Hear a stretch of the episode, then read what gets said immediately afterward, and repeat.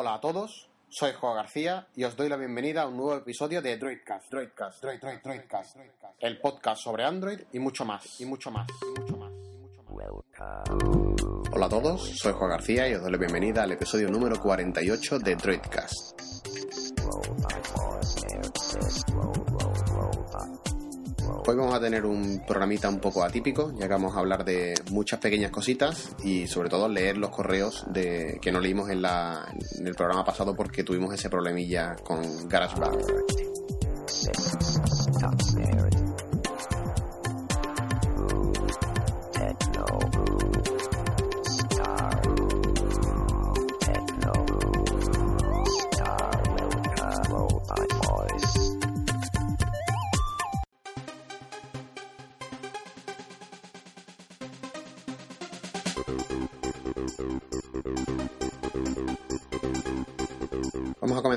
De una noticia que ha sacudido a la- al mundo Android en los últimos días y es que gracias a la descarga número 10 billones americanos en el market, para España serían 10.000 millones, número que también es bastante interesante, pero no es tan escandalosamente grande como los 10 billones de aplicaciones americanas, pues eso, Google está celebrando estos 10.000 millones de aplicaciones descargadas, que se dice pronto, en el market, en poco más de tres años y pico. Y lo está celebrando de una manera muy peculiar, que es poniendo 10 aplicaciones diarias a 10 céntimos cada una. Son aplicaciones premium, aplicaciones de pago, que normalmente pues cuestan en torno a desde los 0,79, que creo que son las más baratas, hasta los 3,90 y tanto, que creo que ha sido la más cara que ha habido hasta ahora pues eso, está poniendo 10 aplicaciones diarias a 10 céntimos cada uno. Eh, van a ser durante 10 días, así que si los cálculos no me fallan, pues serían 100 aplicaciones a 10 céntimos cada una. De este modo podríamos tener 100 aplicaciones instaladas en nuestro móvil por un montante de 10 euros, que creo que es eh, una cantidad bastante razonable. Pero claro, eh, no todas las aplicaciones tienen la misma importancia. Si bien todo comenzó bastante bien y aparecían aplicaciones tan interesantes como SwiftKey, ese maravilloso teclado que si no llega a ser por swipe, pues sería el que utilizaría en mi móvil y que de hecho durante muchísimo tiempo ha sido mi móvil principal, perdón, mi teclado principal. Ahora lo he sustituido otra vez por eh, SwiftKey porque ya se ha, eh, no sé, está en una versión un poco más madura y ya tiene actualizadores dentro de la misma aplicación, ya no hay que eh, utilizar el instalador, eh, descargarse la versión nueva, volverla a instalar, sino que ahora ya desde la propia aplicación pues se puede ir actualizando.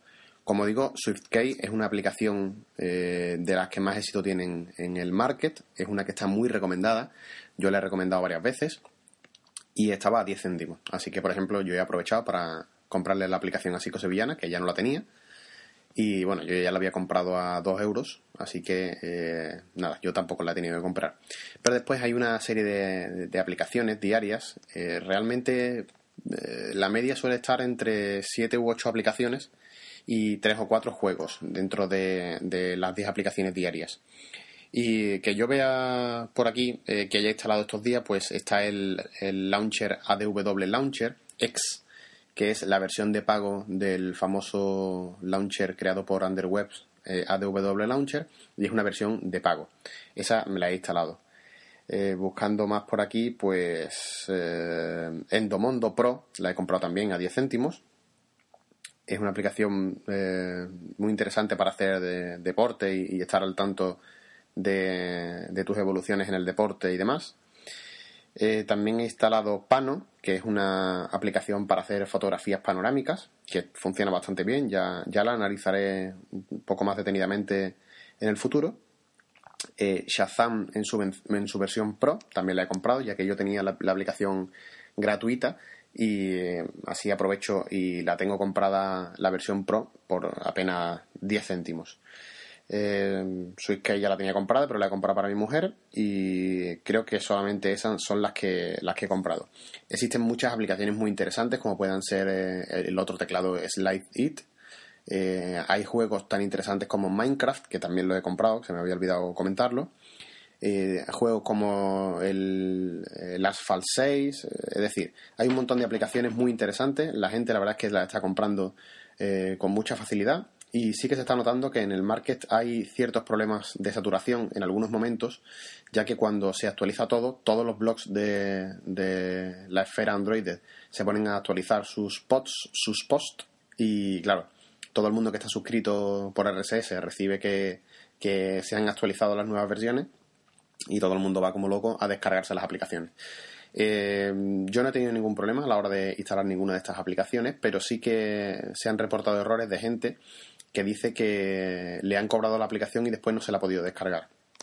Bueno, a estas personas decirles que no hay ningún problema, en principio, y que Google, incluso a todas estas personas que han tenido ese problema, eh, no solo le va a permitir descargarse la aplicación, sino que no le va a cobrar los 10 céntimos. Es decir, le va a devolver los 10 céntimos que han pagado por, por haber recibido estos problemas.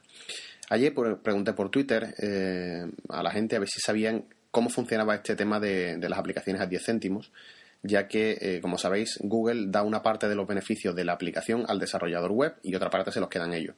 Entonces, eh, la verdad es que no sabía qué es lo que ocurría, si las aplicaciones estas eran un acuerdo que habían llegado con los desarrolladores, si lo habían hecho de moto propio pero seguían dándole la misma comisión a los desarrolladores o cómo había, cómo había pasado. Y parece ser, eh, recibí bastantes, bastante feedback al respecto y eh, me comentó un, oyente que, esto era, no era decisión de los desarrolladores, no se había contado con ellos, sino que directamente habían, habían puesto las aplicaciones que ellos querían a ese precio. Y eh, esto se hacía más bien a, modo de, publicidad. Es decir, eh, las 10 aplicaciones diarias que aparecen en el banner de, inicio en el Android Market, tanto en el móvil como en, en su versión web, pues aparecer entre esas 10 aplicaciones supone eh, un plus en cuanto a publicidad para estos desarrolladores. Eh, creo que nuestros amigos del Android Libre eh, habían hablado con alguien de Google o con algún desarrollador y, habían dicho que, eso, que ellos no, recibían nada, simplemente la publicidad.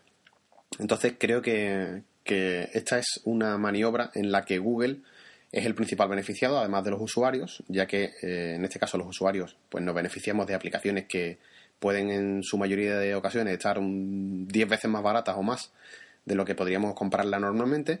Y Google es el gran beneficiado también porque eh, no nos olvidemos que si no hacemos ninguna compra en el market, eh, no tenemos por qué introducir la tarjeta de, crédito. No es como en el caso de iOS, que creo que sí hay una opción de no introducir eh, la tarjeta de crédito en iTunes, pero es bastante rebuscado. En el caso de, de Android, simplemente tienes que meter tu tarjeta en el Google Wallet, que es la nueva nomenclatura del Google Checkout de antiguamente. Eh, si no haces ninguna compra no tienes que meter ninguna tarjeta. Pero sin embargo, si ahora compras algo a 10 céntimos, ya sí tienes que introducir esa tarjeta. Y muchísima gente que no la tenía, eh, no la tenía metida, como por ejemplo mi mujer, pues ahora para, para, poder beneficiarse de estas aplicaciones a 10 céntimos, que realmente merece muchísimo la pena, pues han decidido introducir, o yo he decidido en su caso, introducir eh, su tarjeta de crédito en el market. De este modo, eh, Google está recopilando una gran cantidad de tarjetas de crédito que puestos a llegar a un, a un acuerdo con alguna compañía, eh, no es lo mismo decirle que tienes tanto número de tarjetas de clientes como decirle que tienen millones de tarjetas. Esta maniobra también es muy parecida a la, a la que hace eh, Apple, en, este caso con, con, iTunes, y a la hora de negociar con, con las discográficas o las filmográficas, no sé si la palabra existe, eh, cuando ellos dicen que quieren negociar con ellos, pues están en una posición muy ventajosa, ya que tienen en cartera millones de clientes con sus respectivas tarjetas de crédito. Y eso es algo muy goloso para las empresas que venden contenido. Así que nada, eh, pasaros todos los días por el, por el foro de Droidcast, que allí vamos a ir colgando todas las aplicaciones que están a 10 céntimos. Y enlazando con, esto del foro de Android, pues recordaros que desde hace un par de semanas tenemos abierto nuestro foro, quizás no llegue a dos semanas, que es droidcast.es barra foro Android. Em, en este foro, pues como os he dicho en episodios anteriores, vamos a intentar crear una comunidad de, de usuarios de Droidcast en el que podemos ir echándonos una mano mutuamente en nuestras dudas y compartir eh, conocimientos que tengamos con el resto de usuarios. No queremos competir con los grandes foros de Android, con HTC Manía, XDA Developers, ni nada de eso. Simplemente queremos una pequeña comunidad de gente fiel que, que, ponga sus dudas en este foro y que los demás oyentes podamos ayudarle, en este caso oyentes y creadores, podamos ayudarle en este, en este tipo de, de dudas. Y, lo dicho, ahí vamos a ir colgando, yo voy a ir colgando todos los posts de todos los podcasts que se cuelgan automáticamente. Además pondré noticias de vez en cuando, eh, publicaré aplicaciones que me resulten interesantes, pondremos su enlace de descarga desde el market y demás. Y además, pues, eh, podremos hablar de cualquier otra cosa en, el, en la parte de off topic. Ya tenemos bastantes usuarios, de momento van por 30 o así, que creo que es un número que aunque parezca que es muy poco, para mí es muchísimo. La verdad es que ha tenido bastante buena acogida y ha habido veces en los que había hasta 70 usuarios conectados a la vez. Esto es un logro absoluto eh, y, para mí es motivo suficiente para continuar. Ya os decía en el, en el capítulo anterior que si en la encuesta no había suficientes votos, pues la opción de ver si el foro fructificaba o no era ver si los usuarios pues se registraban. Y la verdad es que con 30 usuarios en los primeros días que de hecho es que casi ni siquiera aparece en, las búsquedas de Google, porque todavía no está muy bien posicionado, pues creo que es todo un acierto. Y nada, muchísimas gracias a, todos los, a todas las personas que os habéis suscrito y a los que os pasáis por allí. Y después, eh, ayer también eh, tuvimos ocasión de subir nuestra aplicación de Droidcast al Market. Ya podéis localizarla en el, en el Market buscando bien podcast o bien Android, perdón, Droidcast. Y en esta aplicación pues podréis estar al tanto de todas las, publicaciones que hagamos en nuestro, en nuestro blog, tanto los posts escritos como los vídeos, como eh, los podcasts, y además podréis configurarlo para que automáticamente se sincronice y os descargue todos los episodios de, de Droidcast conforme vayan saliendo. Es una forma, eh, como otra cualquiera, de gestionar vuestro podcast, en este caso es Droidcast solamente, y también podemos escucharlo por streaming. Es decir, eh, si vosotros estáis en casa y de buenas a primeras os notifican que hay un nuevo episodio de Droidcast, podréis hacer las dos cosas, o bien descargarlo, en ese caso tendréis que esperar al final para poder escucharlo, o bien hacerlo por streaming. ¿Y qué es el streaming? Pues es escucharlo como si fuera la radio. Eh, nosotros le damos al play y comienza a escucharse como si le damos a un vídeo de YouTube. Eh, se irá reproduciendo a la vez que se va descargando. Y nada, deciros que por supuesto la aplicación es totalmente gratuita y que podéis descargarla desde, desde el market. Y nada, vamos a pasar a leer los correos. Eh, y espero que esta vez no se me no se me estropee esta parte ya que será la segunda vez que la tercera vez en este caso que tenga que, que grabarla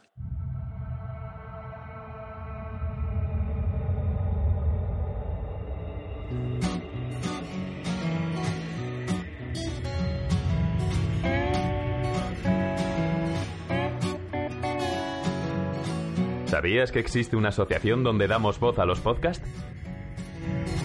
La Asociación Podcast nace con el propósito de aunar intereses relacionados con el podcasting, ofreciendo formación, soporte y una mesa de debate sobre el podcasting, no solo en España, sino también en toda Hispanoamérica.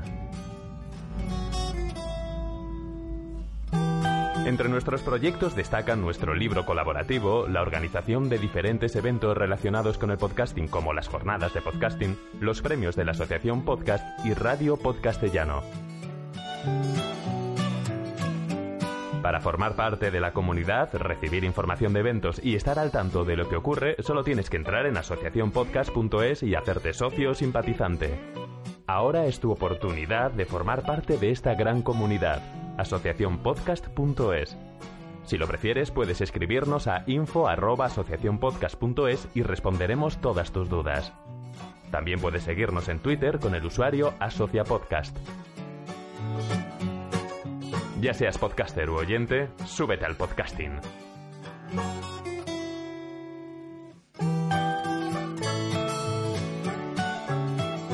Gracias, de nada. Súbete al podcasting.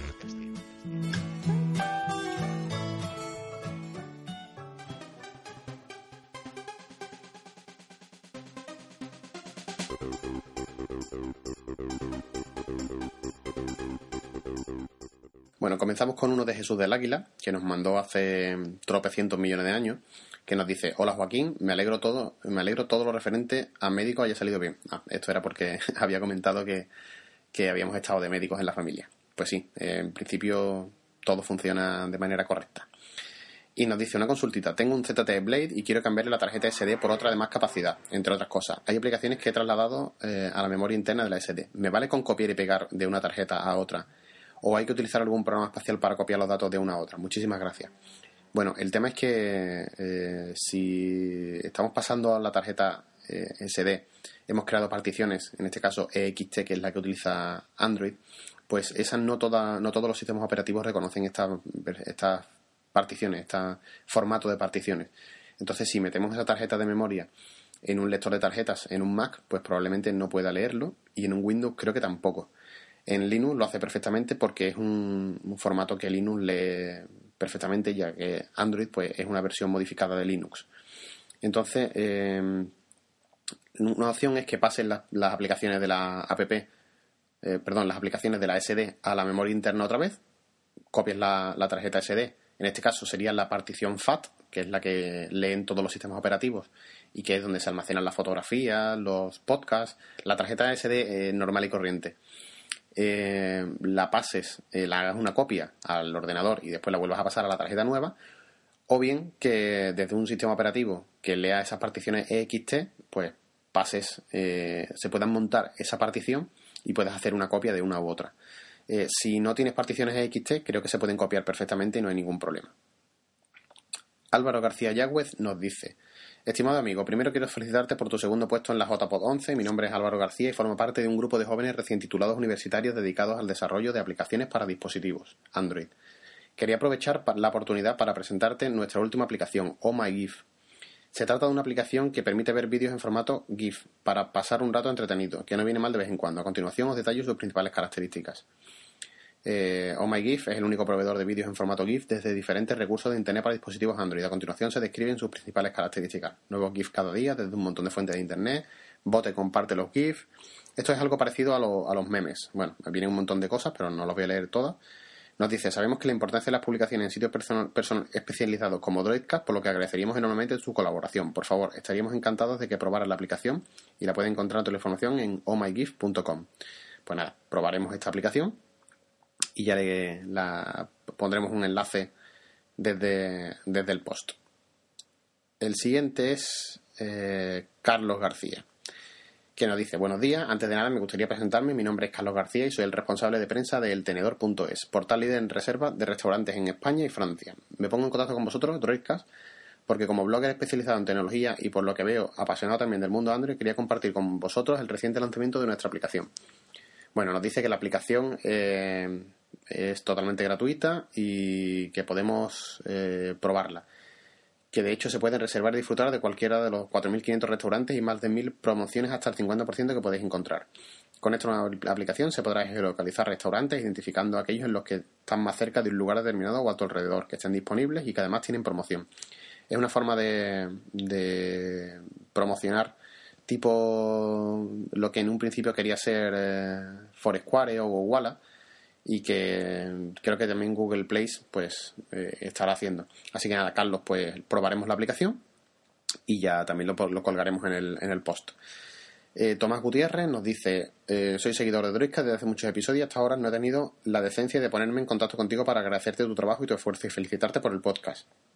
Escucho otros podcasts de fotografía, F1, Fórmula 1, historia y ciencia pero sí, bueno, el que estoy enganchado y no me salto es Droidcast. Muchas gracias. Aunque acabe escuchándolos con mucho retraso por falta de tiempo. Me gusta Android, aunque solo soy un usuario básico. Me gusta aprovechar las posibilidades y gracias a Droidcast y tu experiencia y en conocimiento he ido descubriendo cosas interesantes y siempre de tu, manera amena y accesible de transmitirlos. Enhorabuena. He puesto una reseña en iVoox y publicado algún comentario sobre Droidcast en Twitter, aunque no soy precisamente un gurú de las redes sociales. Toda la ayuda es buena, no, eh, no te quepa duda. Además, he hecho una donación que espero que entiendas que no, no más que algo simbólico como reconocimiento a tu trabajo, que sin duda objetivamente merecerías mucho más. Muchas gracias a todos y un fuerte abrazo. Pues muchísimas gracias, Tomás, primero por escucharnos, por eh, haber eh, hecho esa publicidad de nosotros en Evox y en Twitter. Y muchísimas gracias por la donación. Y como siempre, nosotros valoramos muchísimo, tanto si son 50 céntimos como si son 50 euros. Que nadie nos ha regalado 50 euros todavía. ¿eh? Eh, pero bueno, que, se agradece, que es un gesto simbólico que os honra a todos, de verdad que lo digo, no es, no es cachondeo. Eh, simplemente con escucharnos ya sería un detallazo y en este caso si se hacen donaciones pues muchísimo más. Eh, yo entiendo que, que todo el que haga esto de forma voluntaria es mm, más que, más que interesante. Eh, Jordan Artiles, o Jordan Artiles, no sé cómo se, no sé cómo se pronunciará. Buenas, ante todo quiero decirte que me gusta mucho tu podcast y te animo a que sigas con él, ya que ayudas mucho a los principiantes y a los que no lo somos tanto, siempre sacas algún buen truquito o aplicación. Quería preguntar una cosita ya que eh, tuviste un ZTE Blade y como sabes, como, y sabes cómo va el terminal. La cosa es que una amiga lo tiene y básicamente tenía dos problemas con él. Poca capacidad interna para aplicaciones y un fallo más extraño y que nunca he visto. El botón de home responde, o sea, vibra, pero no cumple su función, salir al escritorio. Pues presto a solucionar los dos problemas ya reseté el móvil de fábrica y como suponía todo se quedó funcionando perfectamente. Luego particioné la SD y pasé aplicaciones de la interna a la SD creando vínculos con el link to SD. Y poco después volvió a dejar de funcionar el botón home y cuando le das al botón de power solo aparece la opción de apagar nada de poner en silencio ni las demás opciones. Es como si el Explorer.exe, permíteme la comparación, que eso sería en el caso de Windows, se quedara tocado o algo. Decirte que el móvil tiene el ADW Launcher, aparte del que trae la ROM oficial de Yoigo, que es, que es la que trae. A mí se me ocurre que tiene que ser algo de borrar valores de alguna aplicación del sistema. ¿Qué se te ocurre a ti? Gracias por la atención prestada y espero que podamos solucionar sin tener que borrar de nuevo todo el móvil. Un saludo. Pues sí, como dice, tiene toda la pinta de, algún archivo que se corrompe, eh, mm, lo importante es, localizar dónde está ese archivo, que es lo que suele ser más problemático. Y eh, yo siempre que he tenido algún problema de estos, pues he tenido que hacer una cosa que es muy tediosa, que es borrar todo el móvil y utilizarlo durante un tiempo sin instalar aplicaciones. Si veo que no, hay ese problema, voy instalando aplicaciones poco a poco y viendo el funcionamiento con cada aplicación hasta que consigo eh, reconocer ese error. Eh, yo lo que se me ocurre que le hagas es que le cambies la ROM. De este modo quizás eh, se pueda solucionar algunos problemas y por supuesto se termina el problema de, que te quedes sin archivo, sin espacio para los archivos en memoria interna, ya que el ZTE Blade tiene muy poca memoria interna y, con esto de, poder hacer una, una partición en la SD eh, y añadirle, por ejemplo, 512 megas a esa memoria interna, pues todo eso se soluciona. Así que eh, la verdad es que a mí no me ha pasado nunca lo del botón home y he tenido dos, dos terminales conmigo, uno mío y otro de mi mujer, y en ninguno de los dos me ha dado ese problema. Ya los he vendido los dos, así que no puedo hacer ningún, ninguna prueba. Eh, Tobe nos dice, hola Juan García, aquí seguimos siguiendo tu podcast que me parece el mejor de todos los que sigo. De hecho, enhorabuena por tu último segundo premio. Te escribí esta vez para preguntarte por uno de los grandes problemas del Nexus One, aunque ahora tengo entendido que has cambiado un Samsung Galaxy S2. Sí, pero el Nexus lo sigo manteniendo. En tu último podcast hablabas de la baja memoria de aplicaciones internas y un botón de encendido, pero echaba en falta un gran problema de que la pantalla táctil se vuelve loca de vez en cuando. Supongo que sabes a qué me refiero. Sí, sé lo que me refiero, a lo que te refiere. De pronto está marcando un botón en la aplicación y en realidad se marca un botón u opción de debajo. Esto es algo que llega a cabrearme a veces y que cada vez, cada vez es más recurrente. ¿Sabes si existe alguna forma de solucionarlo o lo subamos a los problemas del Nexus One? Gracias y un saludo. Sí, ese es un problema que eh, a mí me ha dado muy poco, muy, muy poco, muy poco pero sí que es verdad que de vez en cuando eh, ocurre que estás tocando una parte de la pantalla y realmente se está activando otra distinta. Eso es un problema con el digitalizador, pero no es un problema muy grave porque cuando apagamos la pantalla y volvemos a encenderla, eh, ese problema ha desaparecido. Es como si mm, de vez en cuando se volviese un poco loco y, dejase de reaccionar bien. No es lo mismo que me ocurrió, que me ocurrió con una HTC Giro que tenía, en la que una franja de unos 4 o 5 milímetros, eh, desde, podemos decir, a lo ancho, eh, esa parte de la pantalla no me la reconocía y hiciese lo que hiciese no me la reconocía. En este caso es totalmente distinto. Es como si fuera un problema temporal, como si eh, se volviese loco un poco y se arregla apagando la pantalla, es decir, bloqueando el terminal y desbloqueándolo otra vez. De ese modo funciona perfectamente. Y no tengo ni idea de qué solución es, porque eh, debe ser un problema de hardware, puesto que he probado decenas de ROMs y en todas le he pasado. Así que no sé qué es lo que, qué es lo que podrá ser. Ángela Gullo nos dice, estimado Dreadcat, Staff, estoy contenta de presentar la aplicación Forfone, que reúne en una sola aplicación las funcionales de WhatsApp, Viber y Skype. Bueno, nos dice, es una aplicación para que la probemos, ya la, ya la probaremos. App de smartphone para la búsqueda práctica de personas y gestión de reputación online, de Renko Jensen. Estimados Droidcasters, nos complace anunciarles nuestra nueva aplicación 123 People en español. Es un motor de búsqueda de personas que le ayuda a encontrar amigos y parientes que permite al usuario comprobar su huella digital de forma continua. Bueno, esta es otra aplicación. No sé por qué últimamente nos llegan tantas aplicaciones. Será que nos estamos convirtiendo en, importantes. Bueno, Amparo Lozano dice, hola, he oído hablar de este programa, pero por más que lo busco en el market no me sale. ¿Me podrías ayudar? Y nos habla de eh, Pool Wi-Fi. Pues Pool Wi-Fi es una aplicación que, para el que no lo sepa, lo que hace es que tiene una base de datos con una serie de routers y, dependiendo del nombre de ese router, pues nos puede facilitar la, clave. No se trata de un craqueador de claves Wi-Fi, sino que lo que hace es tener una base de datos y si el router en cuestión no ha cambiado la clave por defecto, pues podremos acceder a eso. Normalmente se utiliza, entre comillas, para ver si nuestro router eh, es seguro, o los routers de nuestra familia y nuestros amigos, y decirle que cambien la contraseña en cualquier caso. Pero después, todos sabemos que en la práctica lo que utilizamos esta aplicación es para conectarnos a otras wifi que no estén, que no estén abiertas. Decirle a Amparo, aunque ya se lo dije por email, que esa aplicación la han, la han quitado del market. Me imagino que porque es un poco eh, no ilegal, pero sí amoral y me imagino que habrá que buscarla por otro sitio que no sea que no sea el market porque de ahí ya lo han, lo han quitado eh, después, Ondrej Binda nos dice que, probemos, que probemos la aplicación Baby Monitor Alarm, pues otra aplicación que tenemos pendiente de probar.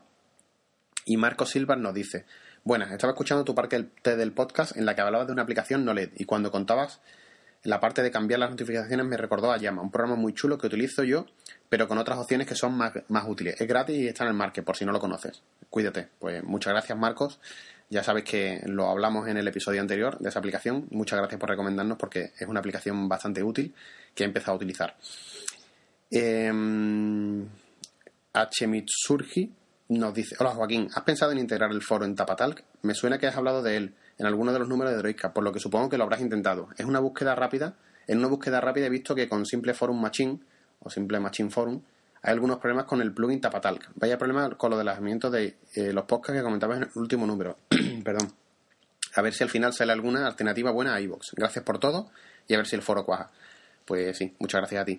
Eh, lo de Tapatalk, eh, para el que no lo sepa, es una aplicación que permite conectarnos a distintos foros con una interfaz que no es la web. Es decir, no tenemos que conectarnos a la página web, sino que se conecta esta aplicación al foro y nos muestra los mensajes de una forma mucho más rápida y no tenemos que cargar tantas imágenes y, la verdad es que funciona bastante mejor que lo que hace que lo que ocurriría si utilizamos una versión del navegador. Lo he estado probando y la verdad es que sí que me ha dado bastantes problemillas y de momento está desactivado. Y en cuanto a lo del problema con el alojamiento, pues ahora vamos a hablar de eso, voy a poner una promo y sigo hablando. En este caso una parte libre un poco descafeinada, es muy cortita, ya que este, este episodio lo que quería hacer era simplemente volver a leer los correos que tenían que haber pasado o salido en el, en el episodio 47, pero como ya sabéis, eh, dio un problema con, con el, con el GarageBand y no, no nos permitió eh, publicarlo. Así que nada, voy a poner una promo y nos vemos en la parte libre.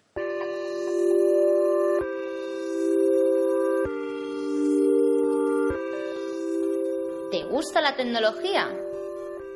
estar al segundo informado de todo lo que acontece en el mundo. Siempre estás trasteando con las redes sociales. Te encantan los gadgets, los videojuegos, el cine. No puedes ni quieres desconectar de la vida 2.0. Sabemos lo que te pasa. Estás infoxicado. Pero tranquilo, nos pasa a muchos. Tómatelo con calma y sé bienvenido a tu casa. Bienvenido al podcast Infoxicados. Visita nuestra web en www.infoxicados.es.